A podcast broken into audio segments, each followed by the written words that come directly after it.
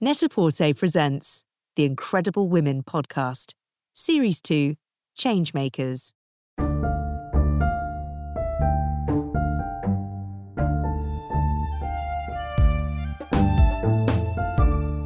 After a year like no other, celebrating changemakers has never seemed more relevant. I'm Alice Casely Hayford, and I'm absolutely thrilled to be joined by Rina Sawayama for this episode of our Changemakers podcast. Rina Sawayama is an incredible singer songwriter whose debut album, Sawayama, released in 2020, was critically acclaimed on both sides of the Atlantic. Fusing electro pop and R&B with elements of nu metal, her impact on the music industry goes beyond her modern sound and powerful lyrics. Over the past year, Sawayama has successfully effected historic changes within the music industry by challenging archaic and unfair rules. In July 2020, Sawayama posted a public tweet about her ineligibility to be nominated for major UK music awards such as the Mercury Prize and Brit Awards due to the fact that she does not have British citizenship. The artist holds an indefinite leave to remain visa for the UK and has resided in Britain for the past 26 years.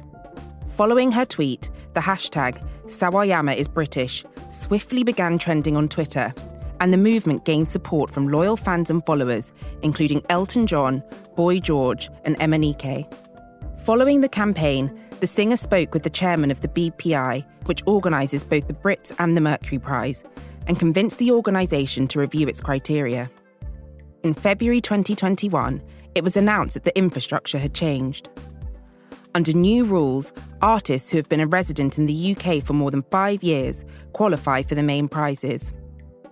As a happy outcome, which saw fans rejoicing worldwide, Sawayama has been nominated for the Brits Rising Star Award ahead of the 2020 ceremony in May. And it's not just within the world of music that Sawayama uses her voice and platform to campaign for change. In July 2020, she signed an open letter to the UK Equalities Minister, Liz Truss, calling for a ban on all forms of LGBTQ conversion therapy. Hi, Rina. How are you? Hi, I'm good, thank you. Thanks for having me. Well, it's such a pleasure to have you here joining our Changemakers podcast. We really appreciate you joining us today. How have things been? Great. I just ate some banana bread, so I'm feeling very happy. good. That feels like the perfect lockdown snack. And I'm such a lockdown cliche. Speaking of lockdown, over the past year, you've obviously released your incredible debut album. What has it been like releasing and promoting such an important piece of work during a pandemic? Oh, it's been good and bad. Good because I've been able to do all my promo without leaving my house, which at first was a bit too much, but I got used to it and then I loved it because I could just get up and then not even put proper pants on, um, you know, do my interviews and call it a day. But on the flip side of that, obviously I haven't been able to tour. So it's been really sad not being not touring. I love performing so much. And for me, performing is where I test my songs, you know? It's almost like you're a stand-up comedian, you're testing your material. You need to test that stuff to then move on to the next thing. And so obviously the typical album cycle has really been disrupted by this pandemic. So we're trying to figure out what to do. I've already started writing for my next album but I wouldn't say that I'm the most inspired right now, but I'm just really trying to write something to get me through. But it's been weird. I've been able to do like TV performances, like I did a um, Jimmy Fallon performance. I've got a couple more things coming up, but doing that without the practice of anything is so wild. It's so scary. I've been singing at home, but it's not the same as practicing performing. And of course, and it must be very strange going from gigging a lot and supporting Charli XCX on tour and being to engage every night with your amazing audiences to then being, as you said, trapped at home where you can't connect in the same way. And obviously, Jimmy Fallon, that's awesome. Have you had to find new ways of engaging with your fans and your followers? Yeah, I guess it's now been exclusively social media, which a lot of my fan base is kind of on social media anyway, and we, that's how we interacted anyway. But you know, a lot of the payoff of of that whole interaction is the shows and meeting the fans and doing meet and greets and interacting with the audience. So, you know, I think for all of us, not just people in the music industry, but gigs and festivals something we really really look forward to is where we find ourselves lose ourselves and it's really important. So i really can't wait to get back to that. But yeah in the meantime social media has somewhat filled that spot. And actually i'm really grateful because without that i don't think my album would have been heard by this many people well, absolutely. I think we'd love to go back to the start of your career around 2013. And obviously, the past year has been incredibly pivotal for the music industry. And we've had to be very reactive and change in lots of different ways across all sorts of industries. But over the years that you've been making music, how has the industry evolved? Oh, the first thing that comes to mind when I think of how the industry has evolved is thinking about the technology. When I first started doing music, Spotify was brand new. And I remember not understanding how to upload music onto Spotify and, you know, all that question mark. And then when I started putting music up on SoundCloud, I, I still don't think I knew how to put songs up on Spotify. So yeah, I went from kind of uploading free music onto SoundCloud and then there being so much music out there. And then now the emphasis is, I think, returned back to Spotify and streaming platforms. But yeah, God, it's it's changed in a lot of ways. It's changed in that way. It's definitely become more diverse, which is really nice. Even looking at the Grammys and and Brits and things like that, it's becoming more diverse. I would say whether that's reverberated behind the scenes, I'm yet to see that side of things. Although when I look at major labels, I find that there's actually more diversity in major labels. I would say you know, talking about diversity in the music industry and how things have evolved over the past decade, to you, does it feel superficial and maybe even tokenistic, or it, does it feel more meaningful, like things are really changing behind the scenes in terms of the execs and the boards and where we really need to see it, where the power lies? Oh, that's a good question. On my personal experience, I really haven't seen that much diversity in the boards and execs yet, and still. I try and bring diversity with my team and that's what I did when I joined my label. And around about, you know, last summer when Black Lives Matter movement was happening, I spoke to the head of my label and I said, I really want to see more diverse faces, please. And trying to talk about what the barriers are and trying to even apply my own experience with the music industry, which I kind of count myself as an outsider. I don't know any, I didn't know anyone from the industry. My parents are immigrants. We had no idea how people make money out of music. Either you were like dirt poor or super mega rich. There's no in between. How do you put music out? How do you make money from music? No idea. So I really think it has to do with the options that we're presented at at school. There's no one saying, no, you can't come in because you're not white. You know, no one's doing that in the music industry. I hope. There is definitely some casual racism going on, I'm sure, like every industry, but I would say there's no one actually saying no. And in fact, like in terms of the artist, it's probably one of the most most diverse industries, right? But I would say that it's just the outreach that hap- I think it needs to happen at school and that sixth form. I remember I was told by my parents to go into a specific industry, and I didn't know I didn't have the information about music industry, and I think the career service was a little bit outdated in that respect. So yeah, it starts from there, and then it's all about sort of looking out for little things that doesn't seem right, talk, speaking up. Well, we can't talk about inclusivity and diversity in the music industry, specifically the UK music industry, without talking about the amazing changes that you've helped to make over the past year. For our listeners who aren't aware, do you mind talking a bit about that amazing campaign that you started and the terrible injustices and the good outcome that we finally received? Yeah. So to give a context, I am Japanese and you can't have two passports as a, a, Japanese citizen, basically. And though I've lived in the UK for 26 years, I have no family members in the UK. They're all in Japan. So it's really important to me, especially during this time of you know, Corona, where there are restrictions to entry, to keep my passport. So there's been other inconveniences caused by that, such as I've never been able to vote. I've never voted ever. And I did a politics degree as well. So it like really hurts me inside. I want to vote so bad. Um, and anyway, so that's the context. I've held on to my Japanese passport. And upon releasing this album, when I signed to Dirty Hit, the first thing I said to them was, I want to win a Mercury with this record. That's literally what I said. I said, they said, What do you want? Where do you want to be in five years? I was like, I want to win a Mercury, with this album So then my hopes were dashed when my label then reached out to the Mercury's and were like, hey, we're going to submit this album, but there's a passport, you know, you have to submit your passport. You have to, you know, show the citizenship side. And Rina's hasn't got a British citizenship. And um, at the time, Mercury's and Brit, which is both run by the BPI, they have a clause in there where it says you have to have a British passport. And for that reason, I wasn't entered into the nominations for the Mercury's. And I was really sad in the background, obviously, but I didn't want to say anything until people like Elton John and all the like BBC and Guardian and people they started including me in the snubs list. And I did wonder if there are other people who have less of a platform than me that have missed out in this way. I basically I did an article in Vice about it with an amazing journalist called Zing, who also has indefinite leave to remain, which is the type of visa that I have. And, you know, just did an article and I just thought, okay, cool. Maybe people will understand what's going on and this will answer some questions that people have about why the album's not in the nominations list.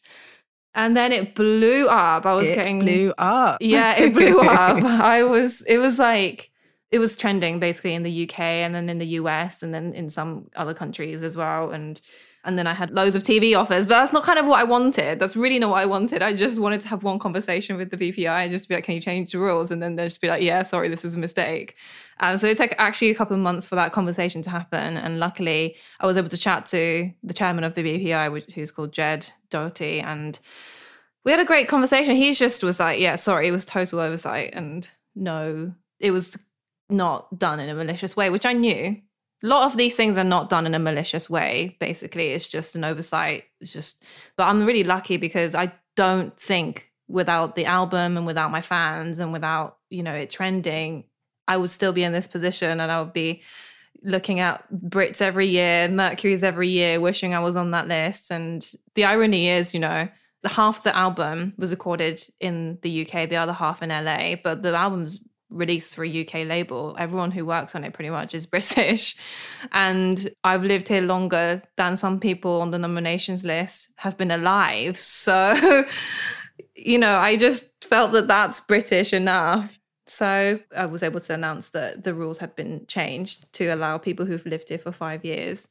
And so, which made it was so amazing. It's so like people like Kylie Minogue are now eligible for Brit as a Brit which is so sick because I feel like she's ours. I'm sorry, Australia, but Kylie's ours. We've claimed Kylie for sure. We've for claimed sure. Kylie. Um, we love her so much.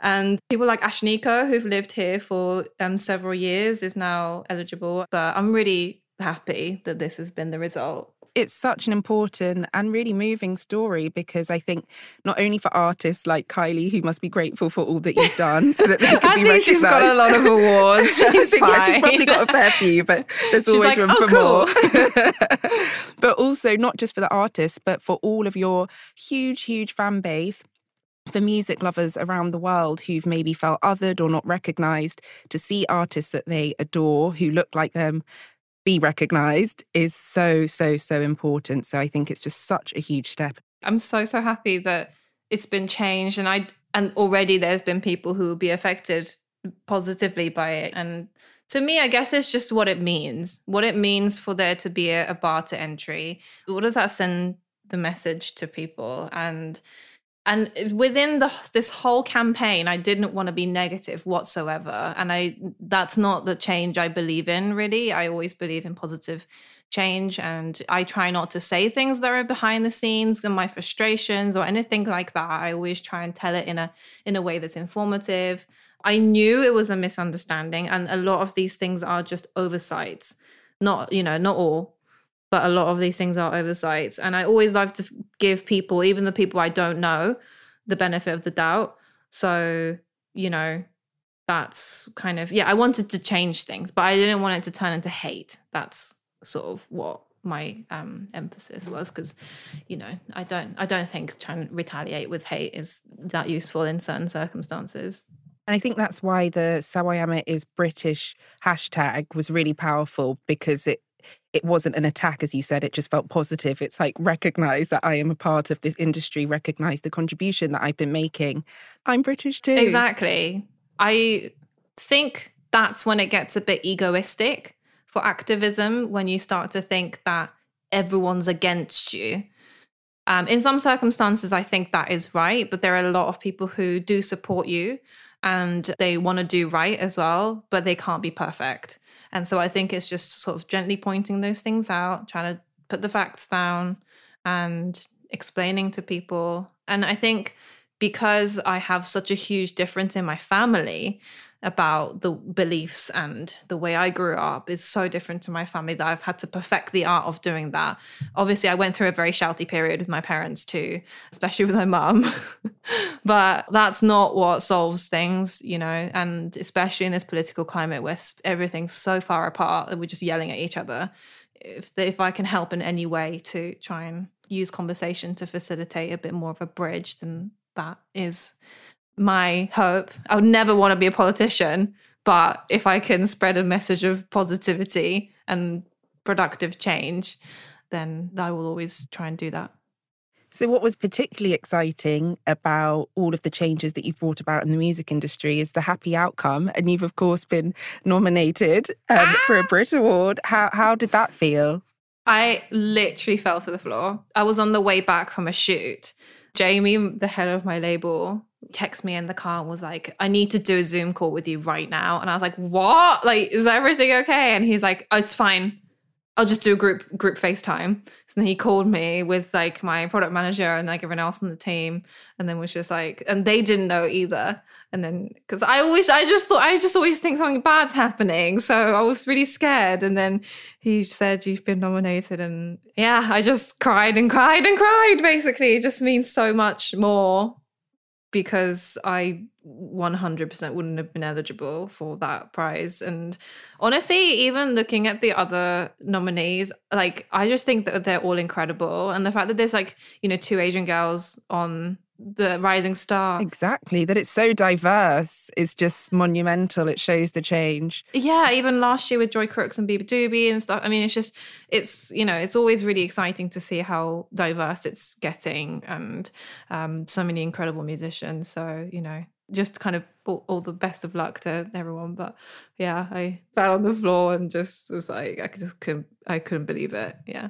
Oh, well, it's such important recognition for such an amazing album and an amazing artist. You've obviously been incredibly vocal on lots of amazing causes, but the changes that you have helped bring about, particularly in the music industry with the Mercury and Brit Awards, has that ignited a new passion for you to do even more? Yeah, I guess, you know, I'm so fortunate that the thing I campaigned against actually changed. And I know that that's not the story for the more important issues in the world.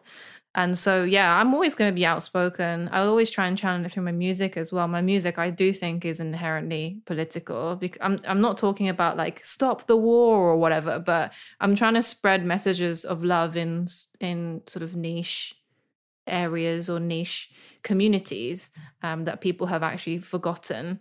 So it has lit fire me, but I I'm like this. I'm just gonna speak up anyway. I, I've been very encouraged by the fact that things have changed. That candor and honesty of yours is something that people really appreciate because your songs are incredibly personal, speaking about depression, racism, family trauma, internalized shame over your sexuality. But then at the same time, they're also incredibly upbeat and catchy and beautiful. So it's this really powerful juxtaposition of those two things. Do you find it cathartic to be that open, or is it really an important part of your output that you're that candid? Yeah, I guess it's not really a choice for me, really. I cannot, for the love of me, like, I can't write a heterosexual love song. I would love to. It would sell more, but I can't. so but you know, like I try and be really honest with my writing and I I'm always thinking about my inner child when I'm writing and things that, you know, that inner child would want to hear or things that aren't really expressed in the media that much or messages to people who need to be told stuff and yeah, I guess for this record, I really deep dived into my family history. I asked to see my grandma's old albums and just to see what my parents what their childhood was like because I think it's really interesting. When you have a difficult relationship with your parents you somehow forget that they're also human as well. So it was really important process for me to go through that. There was a lot of therapy which I was advocating for therapy. And then I just just I guess I kind of built up the bank of feelings inside really for me my biggest heartbreaks in my life are not about lovers. There's been some but I, I would say the biggest one would be like the heartbreak between me and like my expectation of me or heartbreak between me and my friends or me and my family or my family and my my friends and their family you know? And so i want to tell those kind of heartbreaks i think. There's enough people writing really great songs about traditional love but I wanted to hear songs like Chosen Family on a record, and I wanted to hear songs like STFU and Dynasty that doesn't really make sense in a pop record, but it did to me. So I kind of just did what felt right, I guess.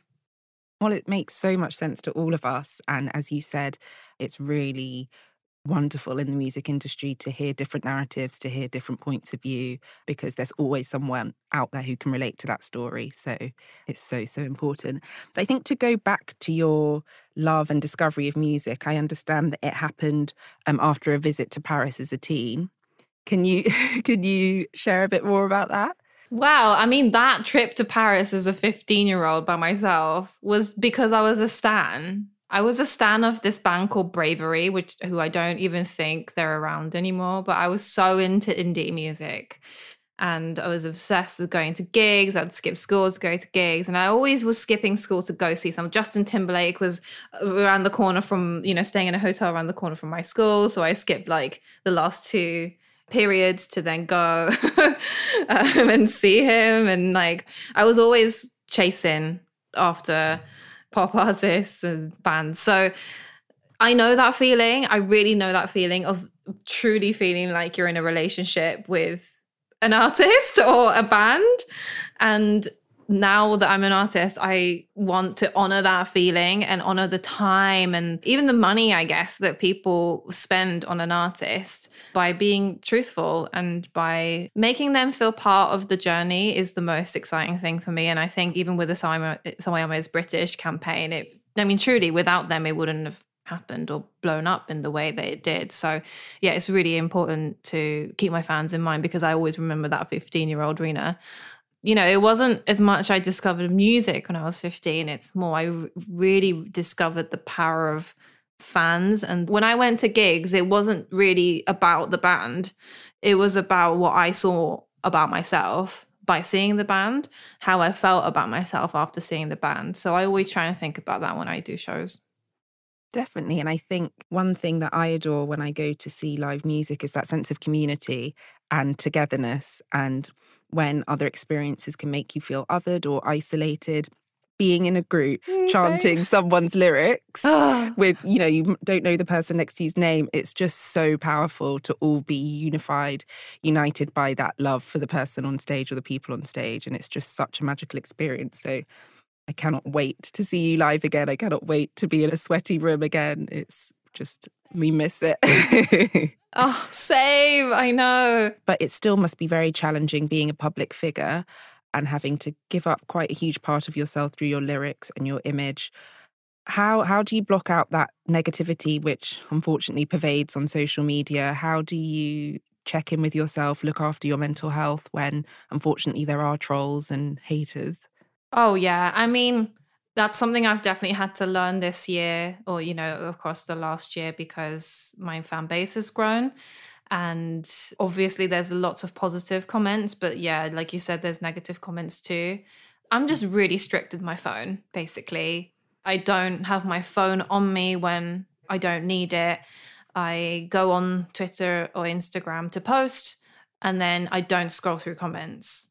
Wow, that's that's dedic- that's amazing that you have it's that restraint. Hard, yeah, but you know, I have like my closest fans on my in my messages. So I speak to them and I actually check my Stan account. So I have an actually it's called an update account. Sorry, it's like a it's called Rina Sawayama updates on Twitter. Shout out, and they do such a great job. And so I find out what like fans are doing if they're doing like a cover of my song, then I'll find out on that feed. So I don't have to search my name in Twitter, for example, which I no longer do, and I don't search my name on Google or anything like that. I do sometimes break the rules and look at some reactions to my album on YouTube. People do these 40 minute reaction videos to my my album. And some of them been, I mean, most of them have been positive. So it's really good. And it's actually quite fun to hear people picking up on the things that I wanted to pick up on and the first reactions and things like that. But yeah, I'm I'm really strict. I have a strict routine that I've stuck with since January where I I'm like in bed at 9:30 and then I'll go to bed at 10:30 like I'm asleep at 10:30 and my sleep cycle score and I track my sleep and it is w- always 100%. so I'm always well rested and I get up at like six o'clock every morning and I don't check my my phone at all and I make sure I exercise and meditate and things like that and I know I totally notice when I don't do those things and meditation is so important to me as well so just being on top of that is very it's been it's been life changing and it's been so important for my mental mm-hmm. health such sound advice especially now when we're for the most part spending a lot of time by ourselves yes. and our phone is our companion and obviously as we've discussed you're an incredible change maker in your short career have brought about monumental change in the music industry but who are your change makers of tomorrow honestly, Monroe Bergdorf is just so amazing. And I honestly can't imagine a world without her. Like, she, I don't know how she does it every single day where she doesn't get fed up with the world and just gives up. Because to her, especially, you know, like people are so horrible to trans people. And she's so, as a person, she's so loving and so funny. And I just find her incredible. And she's been speaking up about Black Lives Matter. I I um, I found I, obviously like she kind of came to the forefront when she stepped um, down from well she didn't she was actually fired from that L'Oreal advert and Clara Amfo also stepped down. Those two people I love so much. So yeah, I would say Monroe is um, my fave. Although Clara as well, amazing. I I also want to shout out to Kim she's Vietnamese and she's from the East End and she's like a proper Cockney gal, but she used to train me. And it's so amazing seeing a trainer who's Asian. And I and I know that sounds really stupid, but there's not enough people in movement who are Asian, East Asian. And so I remember when she was training me, she she just like totally understood me. So a little shout out to Kim as well. Yeah, she's she's just incredible. There's so many incredible women there are so many incredible women, but Clara, Monroe, Kim, they sound amazing, and you're of course amazing. What can we expect from you? What's what's happening in the coming weeks and months? Well, so we're coming up to the one year anniversary of my record, and there's going to be something really exciting happening around there. So keep your eyes peeled for that. I've been asked to do a repress of my EP, which came before my album, and I haven't done that in years. So that's also hopefully going to come out around about that time. And and hopefully I'm coming out with more stuff. And hopefully we can see you live in the not so distant future as well. Yeah, I've got UK tour. I keep forgetting. I mean, I'm I'm really hoping that will happen. We're keeping the dates there as it is. It's in November. I actually had like a runway in the like uh, you can request a runway. It's not like I just was like, can you just build a runway for me? you can request a runway from the stage, like just out that goes out into the audience. But we had to cut that out so we can sell more tickets because it was it sold out. Yeah, so I hope I can see people there. We really cannot wait to see you live and to hear new music from you. And thank you so much for joining us today on the Changemakers podcast. It's been such a pleasure talking to you, Rina. Thanks so much for having me. Not at all. Bye. Bye. Changemakers was brought to you by Net-a-Porter and Chalk and Blade hosted by Sarah Bailey and Alice Casely Hayford, and produced by Laura Hyde. The executive producer is Ruth Barnes. Original music and engineering by Alex Port Felix.